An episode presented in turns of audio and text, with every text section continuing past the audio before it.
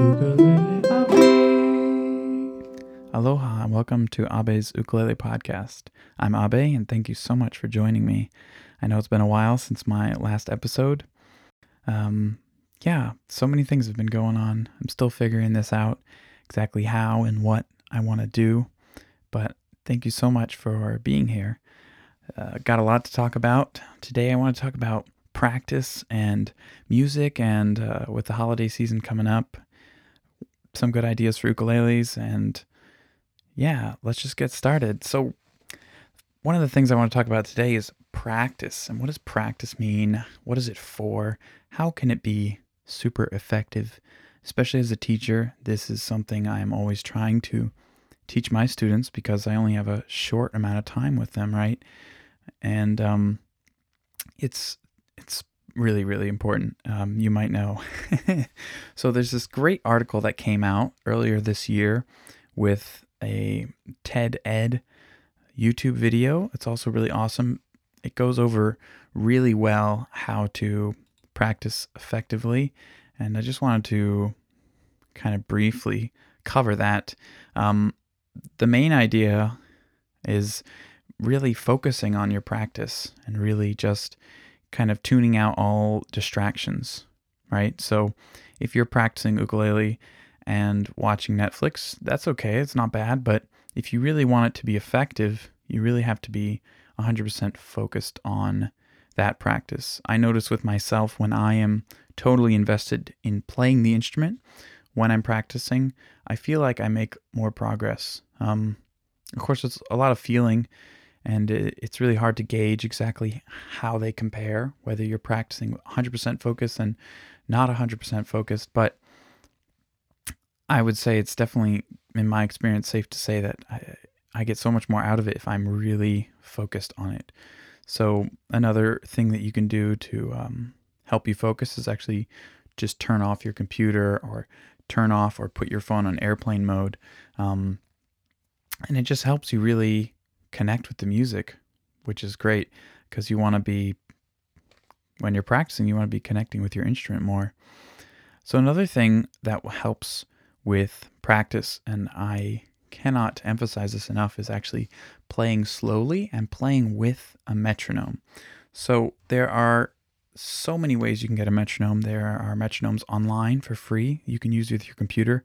I know I told you to turn your computer off, so I'm sorry. You're going to have to turn it back on. Um, there are apps that have metronomes. Uh, they are metronomes. Um, the one I really love to use is called Tempo. It's for iPhone and Android, and it just, you know, just a simple click. Now, the practice is playing whatever your music is with this. And of course, I tell my students this might get really annoying. That's okay. It's absolute and it will never change. So, when you can play with the metronome at a certain speed perfectly, then you repeat it and then you make it a little bit faster. And this is actually one of the concrete ways that you can see yourself get better at a piece of music. Um, with my own students, one thing that I see is a big struggle is playing too slowly. But really, what it is is when you can play something super slowly, even if it's 40 beats per minute or, um, you know, one beat a minute, something super slow, when you play it slow, it's giving you enough time to think about where the next note is and how to hit it at the exact right time. Ultimately, when you get it in line with the metronome, it might feel a little bit robotic. But then from that point, you really have to think about the feeling of the piece. Okay, so if it's a waltz, it actually has a specific dance feel to it. If it's not a waltz, if it's something in 4 4 time, um, you really have to feel the actual rhythm and the beat and then how the notes line up. Because if you're only stuck with the metronome forever, you might kind of sound robotic, and we don't want that. We want we want the music to have emotion, right? So that's just another little tip that I have for practicing and improving, really slowing down and using a metronome. Um, in terms of time, it's really up to you. Um, if you can practice an hour every day, that'd be awesome. I've heard uh, Perlman, one of the best violinists of all time. Sorry if I didn't pronounce his name right. He said once that if you practice more than, I believe it was seven hours a day, it's actually not that great. It's not very helpful. So if you if you hit that threshold of seven hours a day, first of all, what are you doing for a job? But also, you know, you need to put in breaks, right? So whatever your practice time is, whatever, you know, five minutes, 10 minutes, 30 minutes, an hour every day, you also need to give yourself time to think about it, time to just relax. It's, you know, it's just like anything else um, where you have to do something repeatedly to learn it, like walking or learning how to read, um, speaking another language. You need to have consistent time, right? So a little bit every day, but then also you need time to really give your brain a chance to soak it up. Um, so in this video on this article that I was mentioning earlier, one thing that they brought to my attention was a study where they had basketball players practicing free throws and then imagining practicing free throws. And um, they were saying actually they improved very at very similar rates because they were imagining the practice and then they were actually practicing. So that's another little aspect of it is um, your brain really has a lot to do with the actual practice. Um, so it goes back to what I was saying earlier about focusing. You really got to focus on your practice to make it really effective. Um, and of course, I encourage you to try this. Um, see if you can practice doing something else. I do this all the time. And then see if you can practice that same thing, just focused on it, and see if you feel a difference afterwards, if you feel like you've improved more or not. Um, now, I'm not saying it's bad, again, but you know, to practice while you're doing something else. Um, but if you're really, really invested into your practice 100%, I think it's so much better. So give it a shot. I encourage you. Um, there's other things that can help you practice. There's an app called Yousician, which I like. It's pretty interesting. Um, it kind of gives you this feel of like Guitar Hero or um, Dance Dance Revolution. Basically, it has the notes on your phone. It's spelled Yousician, like Y O U, and then the end of the word musician. And um, you can also learn guitar, piano, and bass. I've played around with the ukulele one a little bit. Um, I think it's really great because you use your phone. It makes it a little more exciting than just staring at a book. of course, as a you know traditional music student, I really value paper music um, and being able to take what's on the paper and create it. Um, but Yousician's are definitely a good tool. Another great tool is actually the ukulele app, which is really cute. Um, it's started by the ukulele teacher. Uh, he's a pretty well-known ukulele teacher on YouTube. Um, anyway, the ukulele app has a lot of really great tools. It does have lessons and a tuner built in. And also it has these um, like a chord library and what i really like is progressions and a scale library something to just help you practice finding your way around the ukulele. So it's not just the chords that you're playing on this song sheet right? Once you start to be able to make all these extra connections to like oh there's a c note here also or there's an e here so i can play this chord this way. Um, it really helps you feel so much more comfortable on the instrument and then you just have so much more room to um, explore and create. I mean you have a relatively short fretboard right? Um, a lot of ukuleles stop at 12 or uh, 15 frets depending on the size but that's a lot of space really um, 12 frets four strings you got a lot of things you could do there so um, i definitely encourage you with these just I mean, there's so many apps. These are just two that I thought I'd mention to you know if you haven't heard of them to just get you started thinking more about uh, where you're going with your ukulele, what you're doing. Um, uh, a really fantastic book that I am going through is called Ukulele Fretboard Roadmaps. It's it's this book that basically covers exactly what I was talking about finding the notes and the chords and the scales everywhere on the ukulele. And it's just, um, yeah, if yeah, if you're inclined to learn more, I encourage you to uh, take a look at that. So, uh, talked about practice a little bit. I wanted to talk about some music, some ukulele music, just a little bit. Um, there's this guy, he came out with an article in Ukulele Magazine recently. Pretty awesome. His name is Ledward Ka'apana. Might not have pronounced that right, but he is a fantastic slack key guitar and ukulele player. Now, I learned about him, I don't know, a long time ago, and um, I heard a couple of his songs. I didn't really spend a lot of time exploring his music.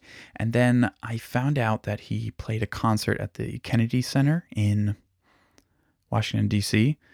And he just, it was just him on a stage, and he played ukulele and guitar, and it was just incredible. um, he is a fantastic singer, fantastic player. If you have not heard of him, please look him up and give him a listen. Ledward Ka'apana. Um, yeah, I'll, I'll have him in the notes. Another musical group that you should probably know about is a pair of girls called Honoka and Azita. They've been gaining popularity very fast. Uh, two young girls from Hawaii, and they play ukulele. Uh, they play really awesomely. Um, obviously, there's there's so much I can say about them and all the other ukulele music that um, you can hear these days, but just for now, I just wanted to point out those two musical acts that you should really give a listen to if you haven't. Ledward Ka'apana and Honoka and Azita. Freaking awesome players. Right. So, if you need a new ukulele or are um, just need an excuse because, uh, you know, like me, you want to leave that ukulele in that tuning and you want to switch to another tuning, you're going to need a new ukulele. Um, if you need to buy one as a present, you're going to need a new ukulele. Um, there are so many great ukuleles out there. Uh, of course, there's Kala and Ohana and uh, Cordoba. They all make fantastic ukuleles. Um, my personal favorite would have to be Pono and Koaloha. Um, I have a Kanilea, and um, they're all just fantastic. But um, Pono is great because they are pretty affordable compared to um, most ukuleles in the upper range, right? So you can start maybe around 300, I think is the cheapest one, and a lot of them come with solid tops. Now, the first ukulele I had was a Makala, right? It was one of the cheapest ones I could get. It was a concert, I believe. And um, after that, I got a Pono. And the difference between the cheapest Makala laminate and the Pono solid top, that really opened up my eyes to um, how beautiful an ukulele can sound, right? Because it was what I had before was basically the cheapest classroom instrument kind of thing you could get. It can only sound good, so good. I had new strings on it, whatever. You know, I tried to make it great. But then when I got the Pono, that's when I really just dove in. Um, now, I'm not trying to say get a Pono. Of course, I don't think you'd be disappointed. But what I am trying to say is uh, I think there's a certain step, there's a certain point where you move up into a certain range or you know price range, quality range of ukuleles, where it'll really just uh, it'll really just sing with your soul, uh, and it's incredible. I don't know where that price range is really. Um, I think the ukulele that I got, the Pono, I can't remember how much it cost. It was maybe four hundred dollars, but I know you can. I have played ukuleles cheaper than that. It's not really the price; it's really just the quality. Um, I highly recommend you looking for an affordable solid top. I believe the solid tops that I've heard compared to laminates of similar price, um, they usually sound so much better. It's more resonant. It's more full. Uh, it just sings. But um, yeah, if you can, if you don't have something that is a solid top, see if you can get your hands on one and try playing it. Um, I think it'll be, you know, like I said, it'll just make such a big difference in your ears. Um, another brand that I've heard really good things about, I haven't been able to play, is this brand called Enya. I think it's a Chinese brand, and um, they look fantastic. Um, I've heard good things about them. Um, you can always go to the ukulelesite.com to hear a lot of really good sound recordings. Now, their ukuleles start, I think, from about 150 or $200. So they don't have the cheapest models. But I think that's a great thing because all the ukuleles they do have, you can expect a really great sound from. Um, yeah, I could talk about ukuleles forever because they are incredible. Um, if you need um, good ideas for like what your next ukulele will be, um, now is obviously the really good time to buy one. But you could go to one site I really like, run by Baz, is gotaukulele.com or gotaukulele.com, whatever you want to call it. Um, he basically just does reviews of all the ukuleles you could possibly think of, and uh, they're pretty great. He is very meticulous and um, very blunt and brutal, and um, yeah, he goes through everything. So if you, you know, if you're thinking of an ukulele and you can't actually play it yourself, like you can't get to a store where they sell them, I highly recommend you look on his site first on Gotta Ukulele so that you can see if he reviewed it. He probably has, and um, then you know um, what he thinks of it. There's also a Facebook group that he runs that I'm a part of called I've Got a Ukulele, and it's very well moderated. It's basically just pictures and reviews of ukuleles that people have. So it's a really good place to go for ideas about what your next ukulele is. Um, yeah, so if you need an, another ukulele, I mean, how many of us don't have enough, right? I know I don't have enough. But anyway, um, if you need a new one, just um, the best thing to do would be play one, right? But if you can't, like many of us, I don't have any stores with good ukuleles around with me. Um, go online, listen to them, and uh, see if other people have played them and what they think of them, right? Um, I got a Connie Kanilea and I had the numbers inlaid on the fretboard just like Matt Dahlberg, and I really love it. But um, I tried, I can't remember what strings, maybe it was Worth Brown strings, and I thought it sounded so bad. um, it comes with the, the ukulele that I have. They it comes with Aquila, and uh, after speaking to Kanilea, they said they really love these Aquila. I asked them to put a certain set of strings, and they said no because Aquila sound best on these. So that's all we do. Um, I don't know if that's always the case with every instrument, but um, I notice it's it's definitely makes a big difference. The strings that you try, um, Worth Browns, eh, they're great strings, sure, but somehow they didn't sound good on that one. um, I really love Living Water strings myself. They didn't really sound good on that one either. Right now, it has a set of South Coast Ook strings, and I like them. They're pretty good, but um, that's just, I'm telling you this because when you try different strings on the same ukulele, it will sound different. And um, yeah, it's it's really important and great to experiment like that. Um, of course, the trouble with that is then it's like, um, you know, like I have a low G ukulele, I have a high G ukulele, and then I have this other one, and I'm trying different things on it. You know, it just means you need more ukuleles. um, of course, if you just have one, it's fine. You can also swap out strings. I know people that do that.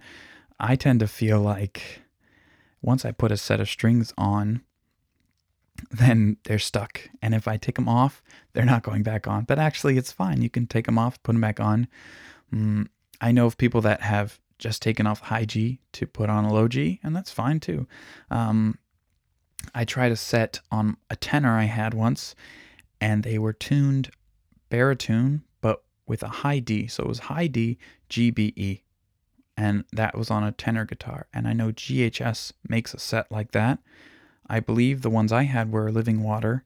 But anyway, this set of strings, D, G, B, E, high D, they sound so awesome on tenor ukulele. Um, that's just an example of like experimenting and trying out new sounds, what you can get out of your ukulele. Of course, that's also good tuning for guitar players. And um, with the high D, it makes just makes it more interesting. I personally really love high G for its more clustered chords. Does that make sense? So like the notes are a little bit more closely positioned, right? So if you play a C chord, you have C, E, G, C, right? And they're closer. If you play it on a low G, then you have a G in the bass, right? And it's just more spread out. And that's not to say it's bad. I, I love them both, and I have both of my ukuleles strung like that. But anyway, um, yeah. So um, that's enough about music and uh, ukuleles, and now everybody's going to be buying stuff and uh, you know upset at me for going back in debt for more ukuleles. Um, yeah, so there's a lot of great ukulele festivals coming up and a lot of new things happening in the world. Um, but I won't get into that today. I just wanted to get this episode going because when I started this podcast, I committed to try to do one every month. And uh, I missed two months. I'm really sorry about that. But at the same time, I'm also still figuring out exactly what I want to do. My goal is to basically have a podcast that can help players and teachers get better and just learn more about ukulele. Also, it's for me to just kind of like rant and talk about how much I like the ukulele because I don't know a lot of people personally that would uh, put up with me talking about it because they don't play or they do play, but they don't play that much, whatever it is. Um, anyway, so thank you for joining me. Um, I have one last tip that I realized recently when I was teaching a class. So I've been teaching for about two years the ukulele uh, in the classroom, and I do use the ukulele in the classroom method, which I absolutely love. But I realized I had been doing this thing where when we play through a piece of music with the class, whether it's um, five students or 20 students, I play. And it never really occurred to me that actually, if I'm teaching a song or if I'm conducting the song, right, I should be conducting and I should not be playing and I shouldn't be singing. Um, especially with singing, it's um, it's actually more encouraging and more inviting if I don't sing all the time. Now, if my students don't know the song, that's a different thing. But I realized that the tip that I wanted to share with you is basically I should not play when I'm leading the class. So the reason there's many reasons I'm sure, and sometimes I will play because I have to, because um, they don't know the part or whatever it is. But I shouldn't play because then I can hear them much uh, better. Does that make sense? I can hear them very well if I'm playing, I'm thinking about my notes, I'm thinking about the music, and I'm hearing myself, and then I'm hearing them, right? But if I'm not playing, they have to carry it. So, first of all, my attention will be more focused on them. I'll be able to correct them more easily. And the other thing is, they'll be able to hear themselves more clearly also, because I won't be carrying the melody. And then suddenly it might be gone, right? Or the chords might be gone and it might just sound weird. And especially if the students are older, whether they're eighth grade um, teenagers or adults, they'll actually notice and they'll try much more uh, hard to, so I'll try harder. They'll try harder to figure out what it was missing, right? When you stop playing.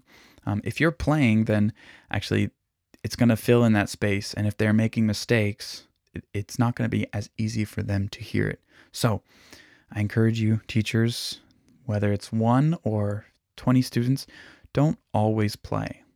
Now, there are many times when you should play, especially if you're playing with them and they got the song and you want to have fun, but you need to give them time to carry it themselves. Um, maybe it's obvious to many of you, but that's something I realized recently about teaching music. Um, yeah. Anyway, so um, that's going to do it for the podcast for today. Um, I encourage you to, if you really enjoy this podcast or if you have any ideas, um, it would be so great if you could leave me a review on iTunes to help me out to make it more visible. Um, you can send me a note on my website, ukuleleabe.com, and you click on contact. Um, yeah, and uh, if this was terrible, I ask for your patience. I'm still figuring out what I want to do, but ultimately, my goal, like I said, is to make something valuable for students and teachers of the ukulele to get better at playing and knowing the ukulele. So that's it. Um, thank you so much for joining me and uh, have a great day.